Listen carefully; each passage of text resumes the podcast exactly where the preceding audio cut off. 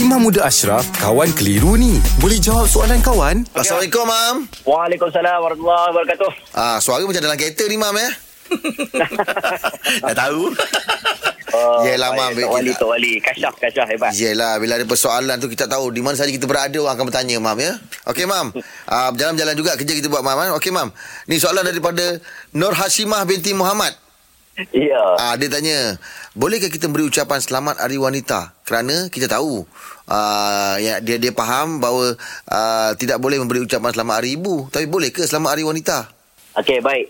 Sebenarnya memang ada pandangan yang cakap tentang ucapan selamat kepada satu perayaan, satu uh, keagamaan yang unsur-unsur unsur yang tidak dibenarkan. Hmm. Ah. Contohlah sambutan-sambutan tertentu yang ada unsur-unsur unsur-unsur keagamaan. Man tasyabbaha bi kufrin fahuwa minhum. Siapa yang bersama ataupun meniru satu kaum, dia bersama dengan mereka. Hmm. Man reda bil kufri, siapa reda dengan kekufuran, maka dia adalah sebahagian daripada orang yang kufur. Memang hadis tu clear.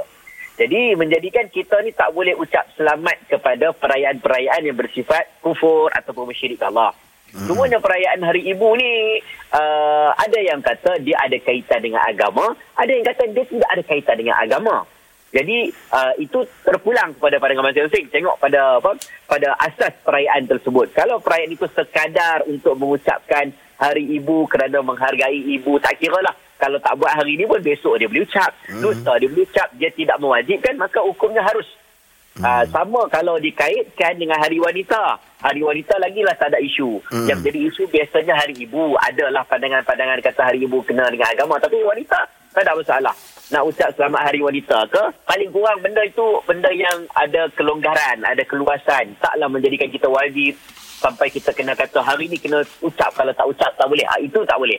Ha, jadi saya pegang pandangan boleh pada pandangan yang mengatakan mengucapkan selamat Hari Wanita ataupun mengucapkan selamat Hari Ibu selagi mana tak dikaitkan dengan unsur keagamaan. Ah. Allah alam. Hmm. Okey. Terima kasih, Mam. Alhamdulillah. Selesai satu kekeliruan. Anda pun mesti ada soalan kan? Hantarkan sebarang persoalan dan kekeliruan anda ke Sina.my sekarang.